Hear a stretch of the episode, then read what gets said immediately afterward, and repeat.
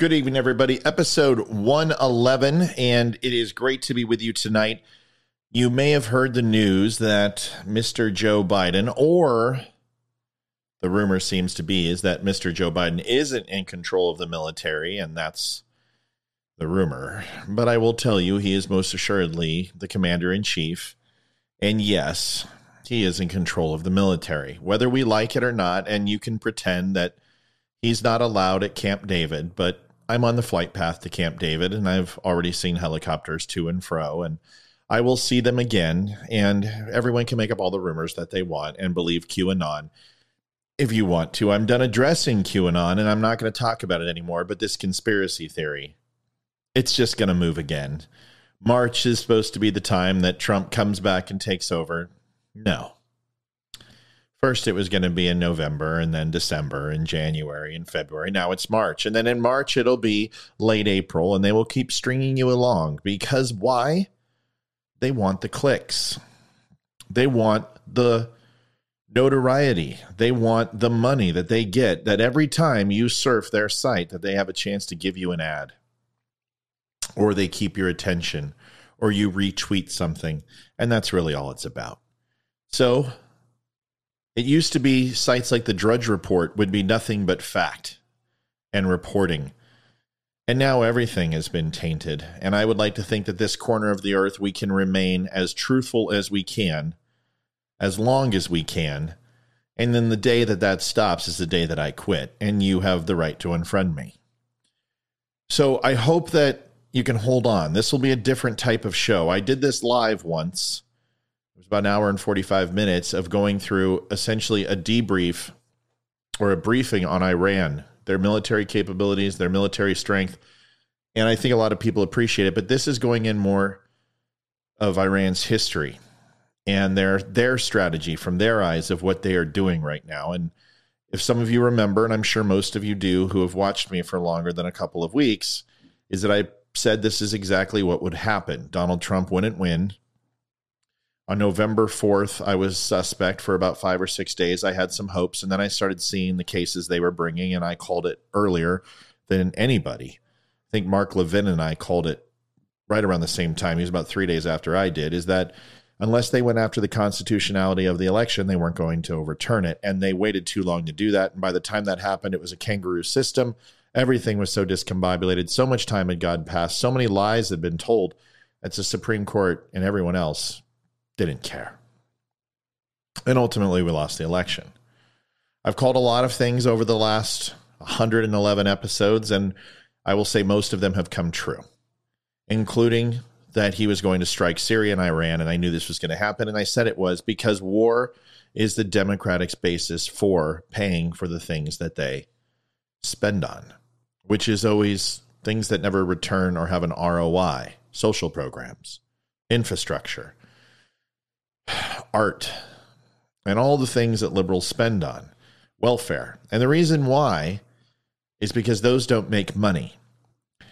And Democrats don't have a plan.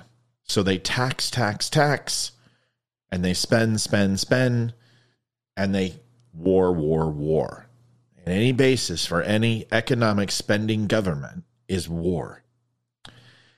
So Iran was the open target. Why not North Korea? Because it gets you involved with China and Russia. Why not China? Because that would be stupid. And why not Russia? Because that would be stupid.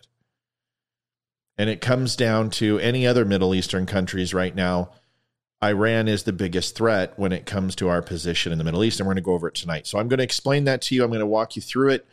It's going to be a lot of information and a lot of detail, and it will read like a brief. And I haven't done this in 24 some odd years, so bear with me if I get back into an old cadence. I'll try to have some humor, but I don't think it's going to be a very humorous episode. This was requested by a lot of members. And now that we've got almost 9,000 followers, when I say a lot, I'm talking a couple hundred people sent messages and said, talk to us about Iran. Tell us what's going to happen. What's going on? We know it is. Where what's next? So here it is and we'll go into it. I will try to make a little joke right away because this will be probably the last time through this because I tend to take myself a little too seriously. The president of Iran calls President Trump just a couple days before he left office and tells him, I had a dream last night. New York was in ruins and aflame with Iranians flying flags from above. Trump replies, Funny, I had a dream last night too. Tehran was beautiful and prosperous. Happy people celebrating in the streets with big banners hanging everywhere. And they said, and then the president of Iran said, What did the banner say? And Trump simply says, I don't know. I can't read Hebrew.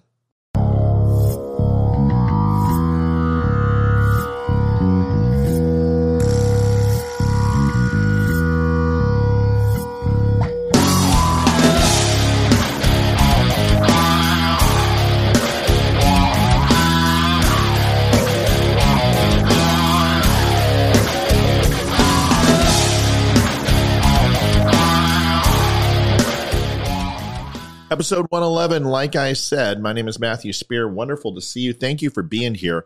Thank you for stopping by. Don't unfriend me. What do we do? Well, tonight we're going to go into what is known as geopolitical analysis and go into military strength, ideals, um, and really what makes a foreign government tick. And that's probably one of the, the best starts when it comes to understanding command and control strategic initiatives, the strength of the country you're going into. And of course, all things come into play their gross national product, the amount of people that they have, the training, their friends, their allies, what regimes inside are splintered or not supporting the current regime or dictator. All of these things come into play for geopolitical.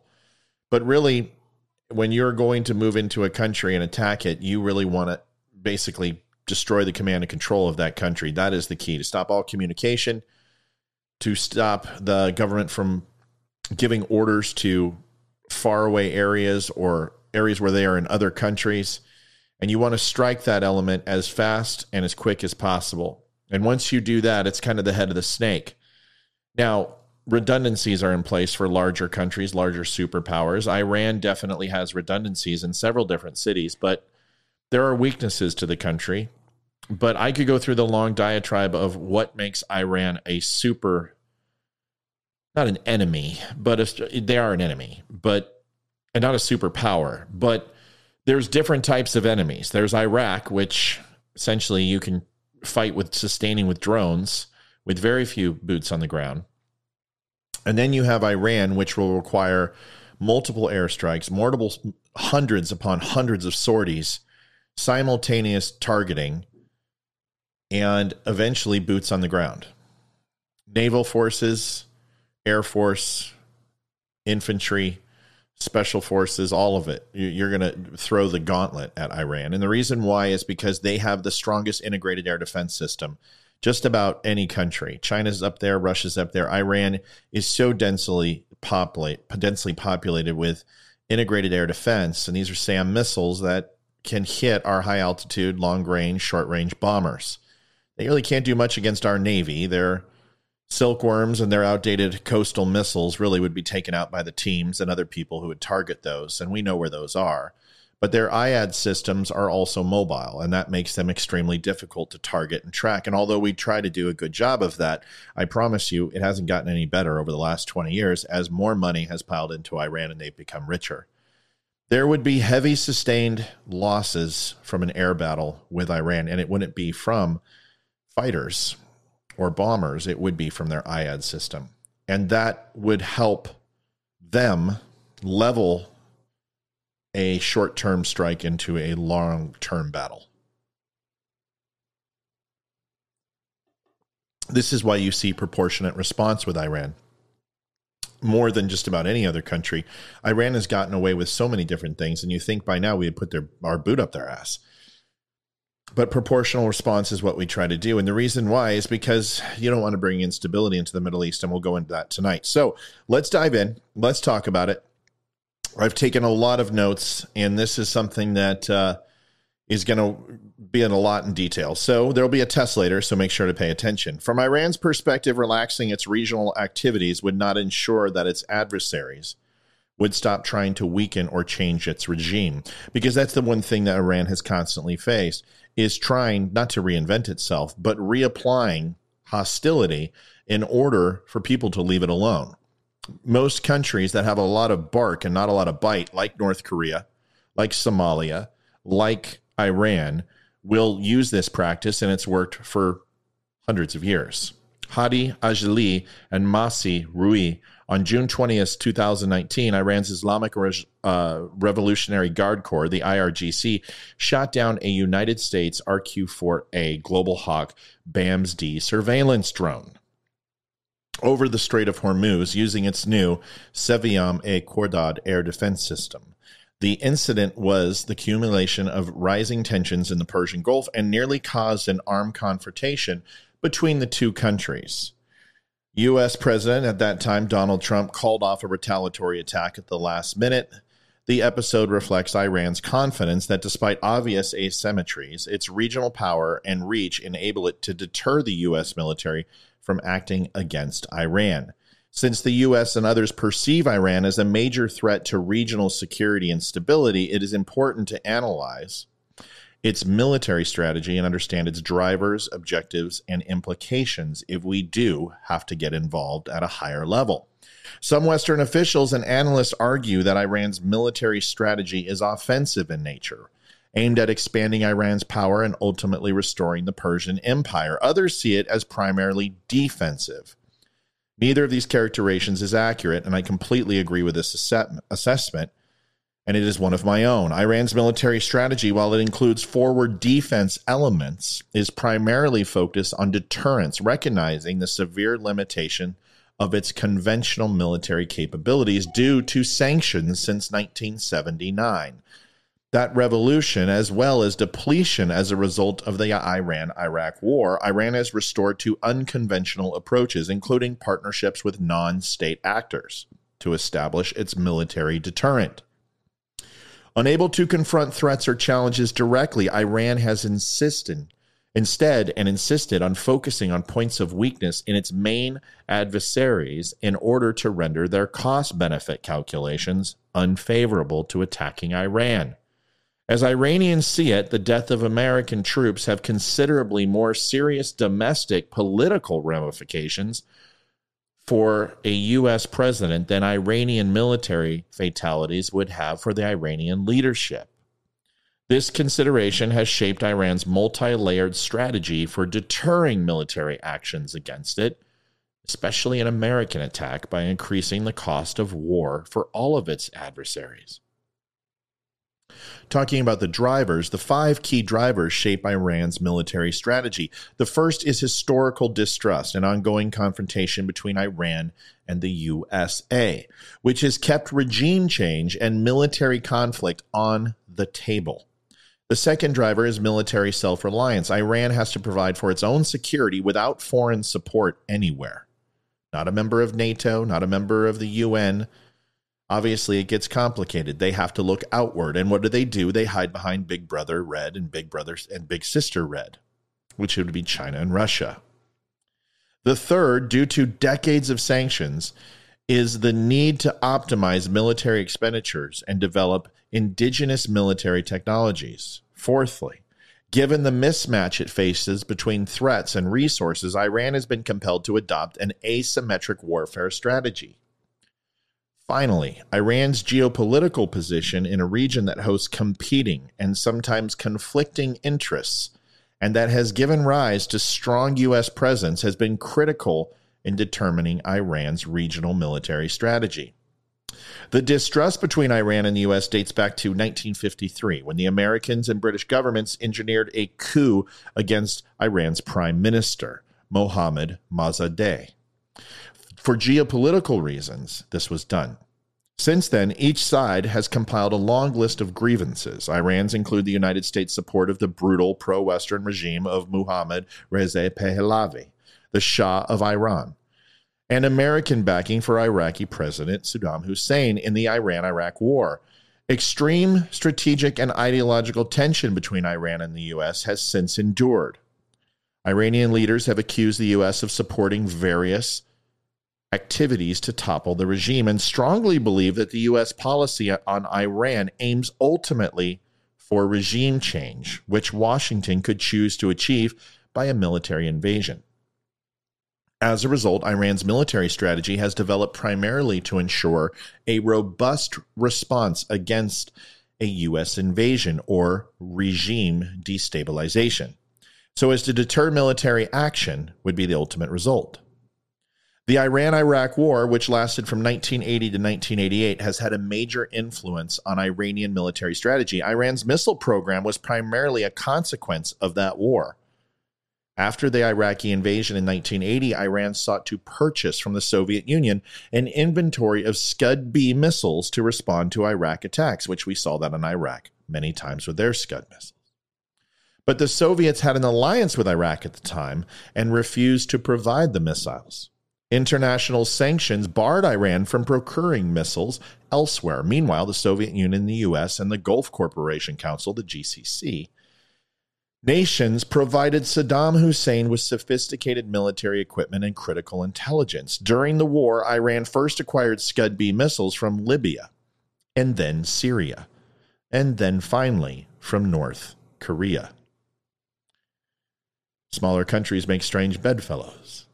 Immediately after the war, deprived of any other sources, Iran turned to North Korea for 200 to 300 of these missiles. Iran also purchased surface to air missiles, fighter aircraft, and armored vehicles, but its military spending was and has remained small compared with many Gulf Arab states with far less territory. Iranian military expenditures shrank by 30% between 2006 and 2015 as a result of sanctions.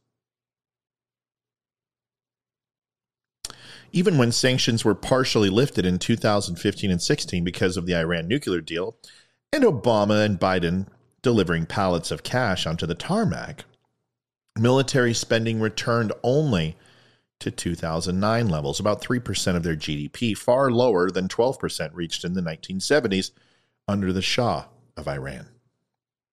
The GCC states had an expected combined military expenditure of about 100 billion in 2019 versus about 17.4 billion for Iran. The Iran-Iraq war also reflected a historical conflict between Iran and its Arab neighbors. Even prior to the 79 revolution, Iraq was perceived as Iran's top security threat.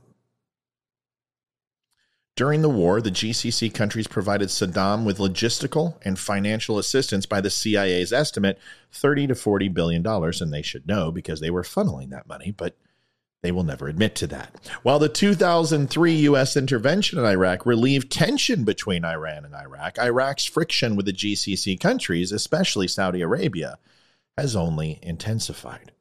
Thus, Iran sees two main security threats a territorial invasion involving U.S. forces and a proxy war in the broader region that threatens Iran's interests and securities, which is what we've been doing for the last 30 years. Iran's military strategy is designed to deter both these eventualities. The pillars. Given the existing balance of power and U.S. interests in the region, the U.S. would probably lead any invasion of Iran or become involved soon after it started. Thus, Iranian assessments of U.S. military strategy, operations, and tactics are crucial to its own military strategy. Iranian military analysts have gleaned that U.S. planners consider it imperative to suppress enemy air defenses prior to undertaking land operations. And this has been the same for 25 years. How do you stop the integrated air defense system that Iran has? It is not state of the art, but it can strike a plane at 72,000 feet. there's not many bombers that we have anymore or want to risk them by doing that. This will have to be a coordinated attack. This will be naval, this will be air, and this would be land. And that means people will die. To disrupt the enemy's command, control, and communication in computers, which is no longer C3, it is now C4, not to be confused with something like Semtex or C4 for explosive breaches or detonation or demolition. Through electronic warfare and to main superiority in intelligence, surveillance, and reconnaissance, ISR. Systems and armored forces as well. The U.S. emphasizes air operations in the early phases of a conflict, including the bombardment of enemy's infrastructure and establishment of air superiority. Additionally, the U.S. leverages power projection by way of forward deployed assets, including military bases surrounding in the Middle East, carrier strike groups, and other warships. The U.S. also places a premium on psychological warfare and has been reigning that for the last 20 years as well.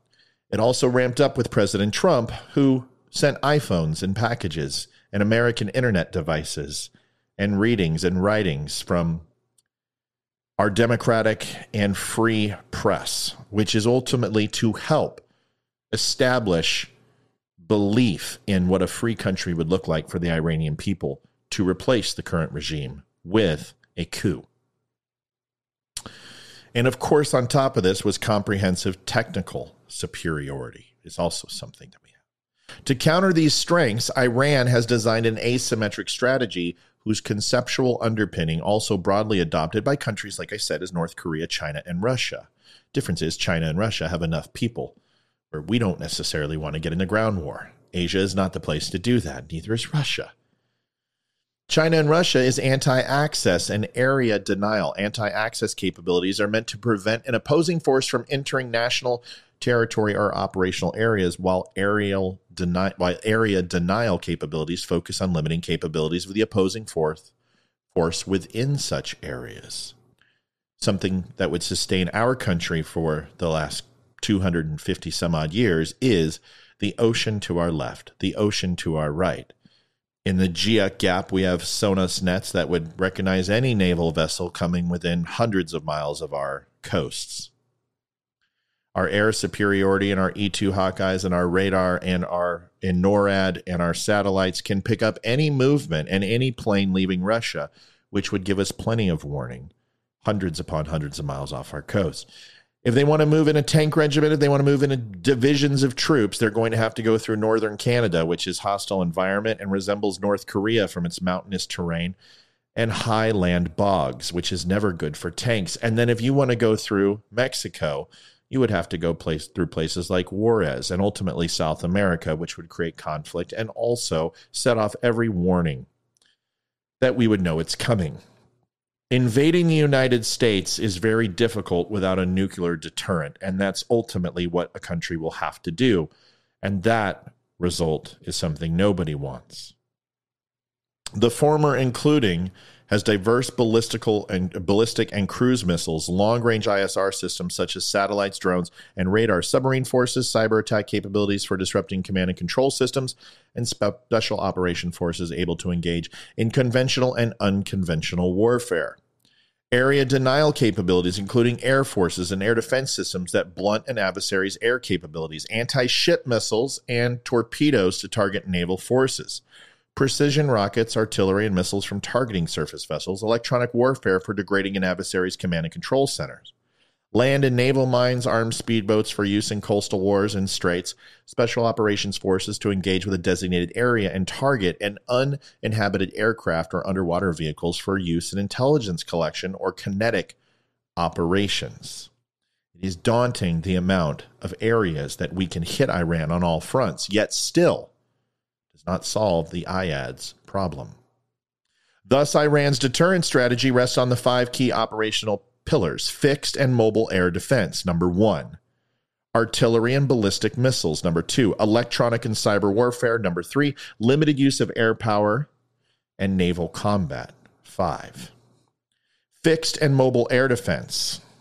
Air defense systems are an especially important component of Iran's military strategy in light of the United States operational prior- prioritization of air superiority.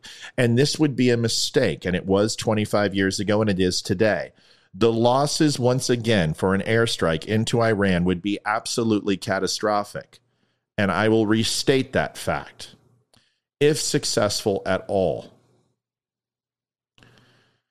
one of the most vital elements of Iran, Iran's air defense system is the integrated network that coordinates the surveillance and the radar systems utilized by all regulatory military branches and even the Basij military. Western forces' increasing use of air to surface anti radiation missiles or arm missiles to suppress enemy air defenses has impelled Iran to make its system more mobile and compact with recent upgrades, such as Sevam e Khordad.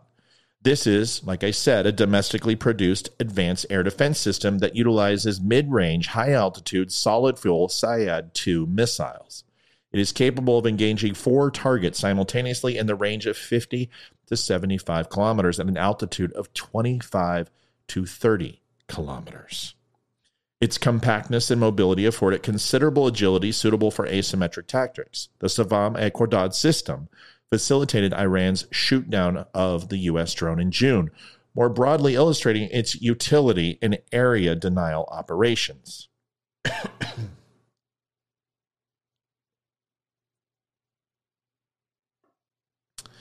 Ballistic missiles. Buffeted by sanctions, the Iranian military now relies heavily on its ballistic and cruise missiles programs. Moreover, as Michael Elleman and Mark Fitzpatrick have pointed out, the need for missiles is also embedded in the national psyche for the days and with mid 1980s when acquiring and firing back Scud missiles was the only way to retaliate against Iraqi missile strikes on Iranian cities. Iran now has the largest such, such missile programs in the region. This has allowed the country to improve its anti access capabilities with the ability to target military bases and aircraft carriers in the region. The missiles program also enables Iran to demonstrate its military power through test launches and military exercises, strengthening its deterrent. Iran relies on mobile launchers and tunnels to increase missile survivability, and its launching pads are scattered throughout the country. Those factors complicate enemy preemption and prevention. Iran's missile program is, of course, highly controversial and one of Iran's main bones of contention with the West and regional adversaries. Iran poses a wide variety of missiles, and they are, different estimates of the exact ranges. Iran's longer range missiles are mainly the Qadr-F and the Sejjil and the Khorramshahr. Iran has argued that permissible range should be determined according to strategic threats, such as that posed by Israel, and emphasizes that any negotiation on Iran's missile program should be in the context of a regional arms control agreement. Nevertheless, concern about Iran's program centers not only on intended targets, but also more broadly on the composition of what Elleman and Fitzpatrick call the largest and most diverse arsenal in the Middle East, and the standing threat to stability it poses.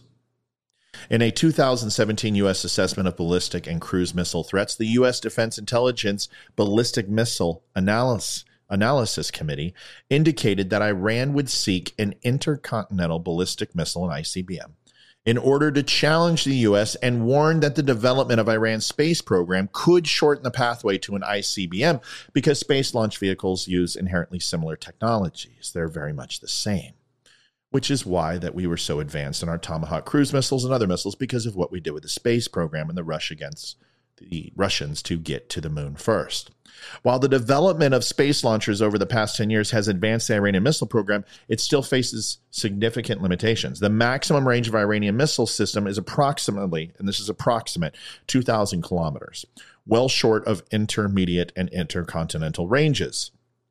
As detailed by a 2000, 2018 IISS assessment, Iran Shahab 1 and Shahab 2 short range missiles were originally obtained during the Iran Iraq War in the 80s, mainly to resist and ultimately deter Iraq. Other missiles included the Shahab 3, the Sajid 2, and the Qiyam, the Qadar, and the Ahmad, and some are capable of carrying a nuclear payload.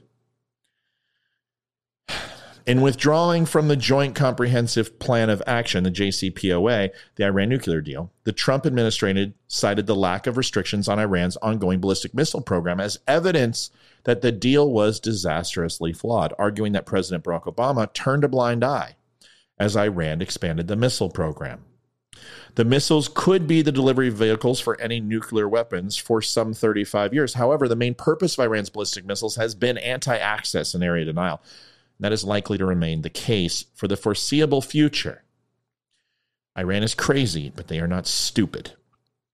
More recently, Iran is focused on improving the accuracy of its short range missiles, such as the Fateh 10 or the Fateh 110, rather than increasing their range. With substantially greater precision, they are now more effective anti access and area denial weapons. Thus, Iran credibly regards its ballistic missiles as tools not only for deterrence by punishment, but also, and to a greater extent, for deterrence by denial. And this is where most of the analysts are wrong because they believe that Iran's intent is for, intent is for defense only. Iran is capable of launching long range missiles and ICBMs. We know that. If they have a nuclear weapon, they would absolutely use it as a last deterrent. They are not the enemy that goes quietly into the good night. They will push the button and they will light fire upon New York. Why? Because that is their ultimate goal. And that is what Iran wants. And that is why they always must be considered an offensive threat. Electronic and cyber warfare. Over the past decade, Iran, Iran has developed an array of domestic electronic warfare capabilities, including battlefield tactical comms, equipment resistant to EW, electronic warfare, various command and control mechanisms, military satellite jammers, and various ciphering system. Iran has recently expanded its capabilities, stressing electronic support measures, electronic countermeasures, electronic counter countermeasures, and disruption of GPS and satellite communication. Also, our IFF transponders, the Identify Friendly Foe, which is in all military aircraft and vehicles, which tells the good guys from the good guys and the bad guys from the bad guys. And to make sure you don't shoot the good guys and you hit the bad guys. Electronic warfare can also scramble these and make it very difficult in the field to understand if someone is IFF, friendly or foe. And this creates what is known as friendly frag or friendly f, and you kill your own people. Something that is absolutely not playing fair and nice, but it is war after all. And Iran is extremely good at doing this when it comes to EW countermeasures with some radar systems reportedly having ranges of up to 500 kilometers. A prominent example of Iran's electronic capabilities involved its hijacking of the advanced stealthy US RQ 170. The Sentinel drone in December 2011, which purportedly required the Iranians to override the drone's guidance system. Iran has also developed signal intelligence gathering technologies that are useful in conducting electronic warfare.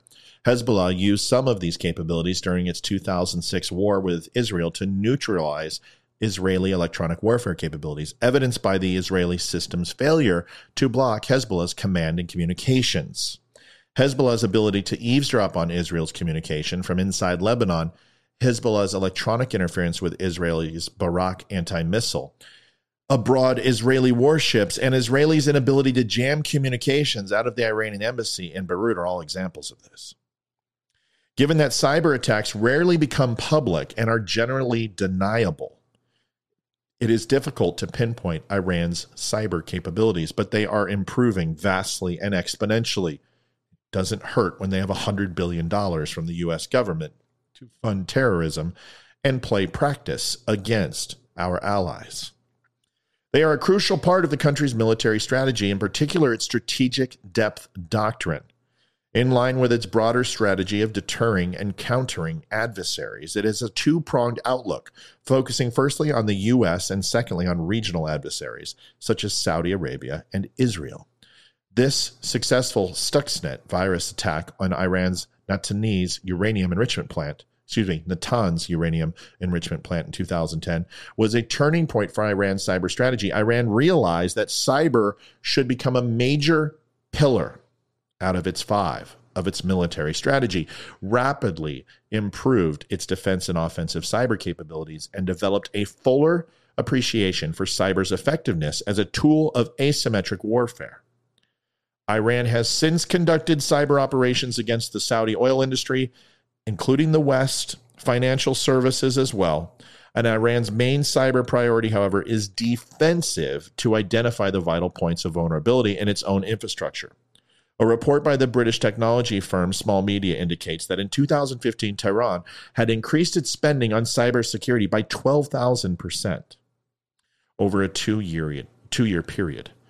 For, uh, Iran has devised different measures to protect its C4 command control computer. Okay, we already talked about this.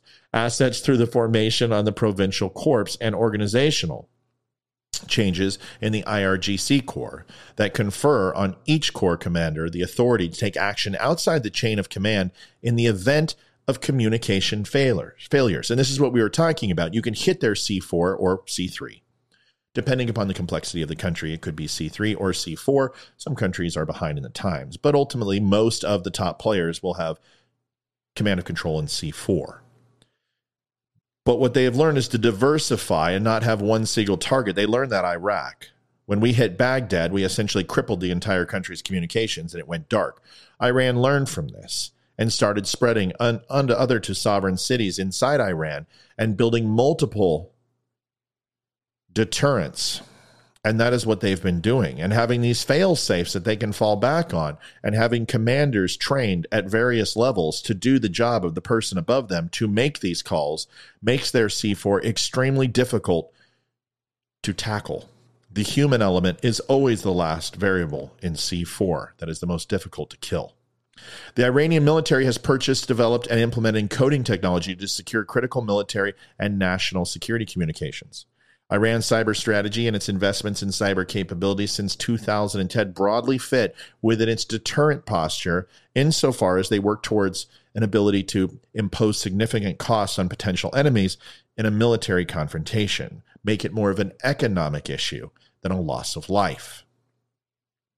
Limited use of air power. In the face of superior U.S., Israeli, and other regional air forces, Iranian countermeasures include layered and mobile large scale air defense systems, man portable air defense systems, and automatic anti aircraft artillery with tactical roles assigned to fixed wing aircraft and helicopters, tank killers. Iran's air assets also include various reconnaissance, surveillance, and combat drones, which have been used in the Syrian war, owning to their ability to perform nighttime as well as daytime missions in most weather conditions to reach a wide range of stationary and mobile targets to fly by remote control and autopilot and to hide and evade, something that their current Air Force does not have the capability to do effectively fly over water and during inclement weather. Naval combat. If we were to dogfight their fighter pilots, it would be shooting fish in a belt. They wouldn't even see the F 35s. They wouldn't even see the F 22s. We wouldn't even get on their radar before they were all dead. That's not what we worry about. We worry about the fact that they have deterrent. That is what their that and their unmanned aircraft, which can absolutely make it a nightmare for infantry, special forces going in, and they will use that as a defense yet again to support their integrated air defense system and to protect naval combat was one of the biggest navies in the world besides the United States and that's not saying much because our navy is the the most superior on the planet although China is building quickly we're not talking about China Iran has a navy and it's definitely the strongest in the area and one of the strongest on the east but unfortunately would not stand up to long term attacks from the United States. Iran's regional navy doctrine rests mainly on the ultra fast speedboats and quick attack anti ship cruise missiles. It is rooted in the Iran Iraq War, in which Iranian forces executed frequent attacks on enemy forces in the Gulf using speedboats at low cost and with disproportionately positive results. Although various weapon systems would ultimately destroy these craft in a sustained engagement, example our CIWS or a 50 cal, the Iranian rationale is that only one boat needs to get through an enemy's defense to cause significant financial damage in a kamikaze style attack. And this is the absolute thing that makes our aircraft carriers susceptible. CIWS is fantastic at anti ship missiles or any aircraft, but if you create a small or multiple fast boat attack on an aircraft carrier, and we're talking multiple, CIWS can only do so much. And although it can attack ground or water targets, it's not its primary function. 50 cals and other small arms are required to do that. There are other countermeasures that I will not go into that the United States Navy has has now has in place that they didn't have 10 years ago and I will not discuss those because those are current and we're talking about Iran and nothing about the United States at this time. The point is it is definitely a danger to our navy and one of the only dangers to our navy from Iran. According to some reports, Iran has between 3,000 and 5,000 speedboats that can be used to execute swarm attacks on larger ships, such as aircraft carriers, as I said. Iran has been perfecting such attacks in which up to 100 harmed speedboats approach an enemy warship from all directions. Surprise, confusion, and speed are essential to their effectiveness, and the confined space of the Straits of Hormuz, which is like basically fish in a barrel, which is only about 32 kilometers across. And when you have a full carrier group, trust me, that is not a lot of room and its narrowest point increases the probability of such a successful swarm attack. And this is what we've seen for the last 20 years as Iran has darted its boats in and out. And finally, we have a shoot order. And they have stopped this over the last two years with President Trump. And I'm assuming President Joe Biden, Biden is hoping that some of these boats get through so we have an excuse to go to war with Iran, which I've said all along. President Trump wouldn't tolerate it, and they did have a shoot down order or a sink order for these vessels that started this practice against any carrier group in the Straits of Hormuz. And it's about time. Iran has also emphasized the importance of anti ship cruise missiles to deterrence in the Persian Gulf, developing short range ones that can be launched from a variety of naval platforms, including speedboats to target enemy ships. Sea mines, too, figure in Iran's naval strategy, especially in the Straits of Hormuz, as cost effective tools. In particular, Iran can employ real mines along with thousands of fake ones, making it very difficult for minesweepers to neutralize the threat and decreasing the pace at which enemy naval forces can mobilize. Once again, why most intelligence will tell you that they are a defensive country. They are, but they can bring the pain too, and we'll go into that with strategics and the depth and influence in the region. Iran's Middle Eastern neighbors are increasingly alarmed by its activities, including not only its ballistic missile program, but to an even greater extent, its support for Hezbollah and the Bashar al Assad regime in Syria, Shia militaries in Iraq, and the Houthis in Yemen, as well as its continuous vis a vis for Israel.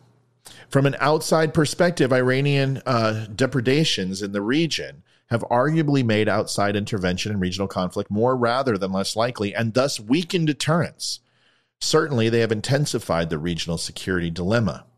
From Iran's perspective, however, relaxing its, re- relaxing its regional posture and conduct would not ensure that its adversaries would stop trying to weaken or change its regime while maintaining its stance has strengthened, strengthened its deterrent.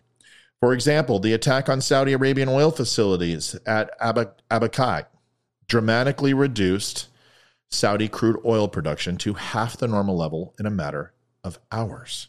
While Tehran has denied Tehran has denied any involvement and the Houthis have claimed responsibility, the larger point is that Iran is recognized as being capable of executing such an operation and willing to do so, whether directly or through the Houthis.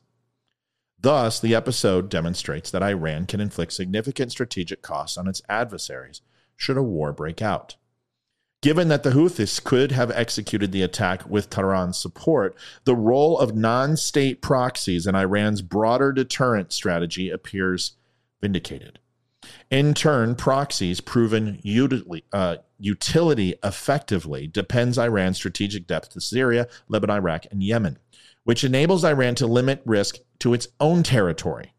And Tehran can use non state proxies to signal capability while plausibly denying culpability. Iran has a long history of using non state actors to deter regional threats that predates the 1979 revolution. The Shah supported Kurdish insurgency against the al Bakr government in Iraq to deter Iraq from acting on long standing claims over parts of the border river between the two countries during the war with Iraq, Iran gradually reorganized banished Iraq militaries and formed the basics for the Badr organization. Even after that war ended with the two sides' acceptance of a ceasefire pursuant to a UN Security Council resolution, Tehran feared that Saddam would attack again, so it continued to support Iraqi insurgent groups. The United States 2003 invasion of, the, of Iraq had a strong impact on Iran's strategy. Initially, Tehran feared a U.S. attack, as the Bush administration intimidated that Iran itself could be next. Accordingly, Tehran intensified efforts to build partnerships and networks among Iraqi insurgent groups for youth, both as deterrent assets and as leverage in potential negotiations. And they're doing the same thing in Syria, which is why the question that was asked of me why the heck are we bombing Syria? Now you know Iran is hiding behind these proxy groups that will fight their battles for them and headhunt American soldiers. And Iran has plausible deniability to say, Who? We don't know who they are. We're just innocent in all this. During the Obama administration, though, negotiations on the nuclear deal eased bilateral relations. U.S. forces in the region continued to pose a credible threat of a U.S. military strike on Iran. In response, as part of its so called Mosaic defense, Tehran employed its partnerships and networks to signal that Iran could inflict damage on U.S. assets in the event of American airstrikes on Iranian nuclear facilities or air bases. Iran's support of the Houthis in Yemen is a celebrated example of regional military proxy activities considered provocative. It is widely reported that Iran has sent advanced conventional weapons, including missiles as well as military advisors, to support these rebels against the recognized government, which is militarily and financially supported by Saudi Arabia, the United Arab Emirates, and indirectly the United States. Whatever its particulars, Iran's support for the Houthis is simply intended to bleed its principal regional rival, Saudi Arabia, so as to drain it of its resources to mount a direct war with Iran. Indeed, Iran's spending behavior suggests that its regional ambitions and objectives are calibrated between 2011 and 2015, when multilateral sanctions were in force and Iran faced reduced oil exports. Iran decreased its military expenditures while actually expanding its role and presence in Syria, Iraq, and Yemen. Some reports indicate that Iran spends Iran spends 140 million per month in Syria and provides less than 1% of the ground forces needed to protect the Syrian regime compared to the 6 billion per month Saudi Arabia spends in Yemen. In the last decade, Iran has effectively outsourced direct warfighting responsibility to Hezbollah, Iraq Shia militias, and Shia mercenaries from Afghanistan and Pakistan. Iran's way of war in Syria suggests that the IRGC is perfecting a minimalist form of unconventional warfare, whereby it deploys small expeditionary units that link up with and command militias in the battlefield. If the IRGC has indeed mastered this ability, then it has positioned itself to use small numbers of conventional forces on foreign battlefields to produce effects disproportionate to their size. It's from the American Enterprise Institute. The prospect of being drawn into a protracted ground conflict appears to have discouraged regional and world powers from di- directly, interve- uh, directly intervening in Syria. Lastly, applying the strategy, all five of these pillars. While great powers have long possessed and employed anti access aerial denial capabilities, there are now more widely available to middle powers, weaker states, and in some cases, even non state actors, which was what my reference is that it's a super enemy, not a superpower, but has the facilities to defense and offense to almost be a superpower.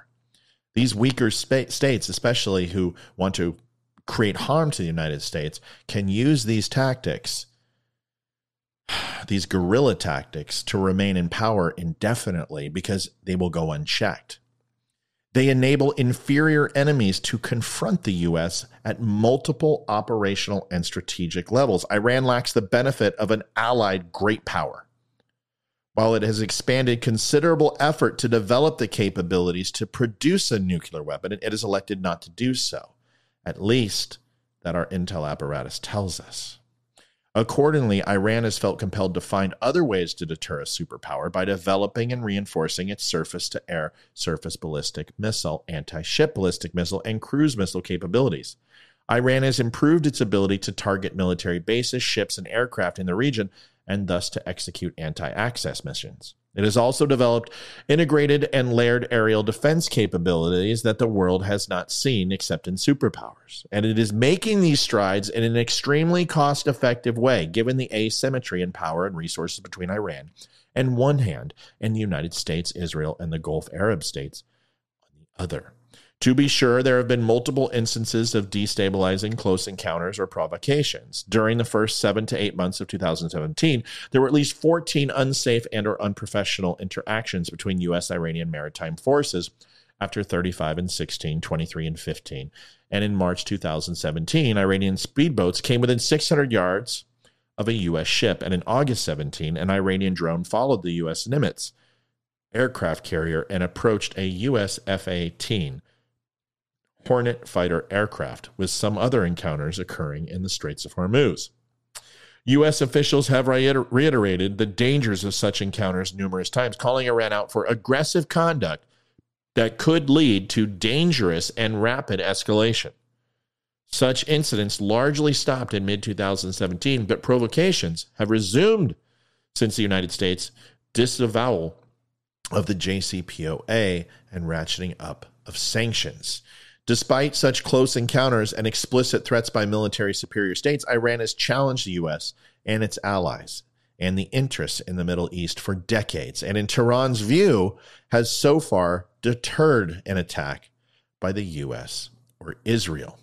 Washington and its regional partners might contend that Tehran's strategy is not really a deterrent strategy at all due to its extraterritorial and provo- provocative qualities. But Iran's proactive behavior is an unavoidable manifestation of the unconventional methods it has been compelled to adopt to compensate for its military shortcomings in the face of security threats posed primarily by the U.S. and Israel. Iran is not seeking to become a major military power. Its main objective is to rather to establish an effective deterrent at low cost. While it may seek to project its regional influence, it is doing so on the cheap, which is inconsistent with grand strategic designs. The analysis of this is about spot on and it hasn't changed in 25 years. Whether it's palletfuls of cash or their constant pushing the United States, they have learned how to be a thorn in the side of the U.S. Getting involved in this is costly beyond measure. This is the Middle East Vietnam. A lot of people thought that was Afghanistan. In the way that Afghanistan would never end, yes, but loss of life, no. If we go into Iran, it is going to be a long, hard war. It will not be over quickly. And it will create another fundamental flaw that we are not considering in these strategies is it gives Russia and China the same proxy capability that Iran has for them to help Iran on the back end and having their own proxy wars. And the only difference between Iran Russia and China is that they are a superpower, both of them, and their influence and their desire is not small and not wanting, and they have the military to back it up. And if that happens, we will be in a war of epic proportions that will require more nations, and we will see a world war. Folks, that's it for my analysis right now. What do I think is going to happen? I'll be honest with you. I think these conflicts have happened before. Do I think we are going to have a full scale invasion into Iran? No. We will have proportionate response, and Iran will continue to do what it's been doing. It's not stupid. You can poke the dog. You better not whack the dog or try to take its bone. And I think Iran isn't bold enough to do that. But they will continue to work towards a nuclear option because if these local proxies do not work and the United States goes into Syria or goes into other countries that Iran is funding these proxy wars and takes them out, it weakens Iran and they need a fallback option. And this option is because they do not have a nuclear weapon, not because they don't desire to have one. Please join me tomorrow for episode 112. Thank you, everybody. Actually, it's not going to be tomorrow. I'm taking the weekend off. I'm going to enjoy playing with my kids, playing some video games, watching some hockey, and relaxing. Thank you for letting me do this show. I had a fun time. This is the fastest. I know it's 52 minutes, but for me, it went by like that. I miss doing stuff like that. I miss briefings and I miss trying to be the smartest guy in the room. So I hope you enjoyed it. I hope you had a good time. Folks, if you could stop by my website, I'd appreciate it. Throw me a like, a share, and a follow, and all of that fun stuff. By the way, these are all my call signs. I forgot to put it up tonight. And uh, give me a like, share, follow. I would appreciate it greatly. Lastly, Veteran Crisis Hotline 1 800 273 8255. Press 1. Super important. Please take a moment. If you recognize a veteran needs help, reach out, call, ask for help get them the help that they need. And this is a great place to do it. It's free of charge. If you can't make that call, ask me and I'll reach out and do it with you. And if that doesn't work, you can go to don'tunfriendme.com, click the VCL link, and you'll be connected Skype video conference right to a VCL operator. And the last thing is, it's not just meant for military, it's also for civilians too. Give them a call if you need that help. You're too important, and 22 veterans are dying a day. Folks, thank you again so much for a great show. Have a wonderful day. Enjoy your weekend. And I will see you back here on Monday for episode 112. Remember, it's just my opinion. Don't unfriend me. Leave some comments or questions below. I'd love to answer them for you. Have a great night. Bye bye.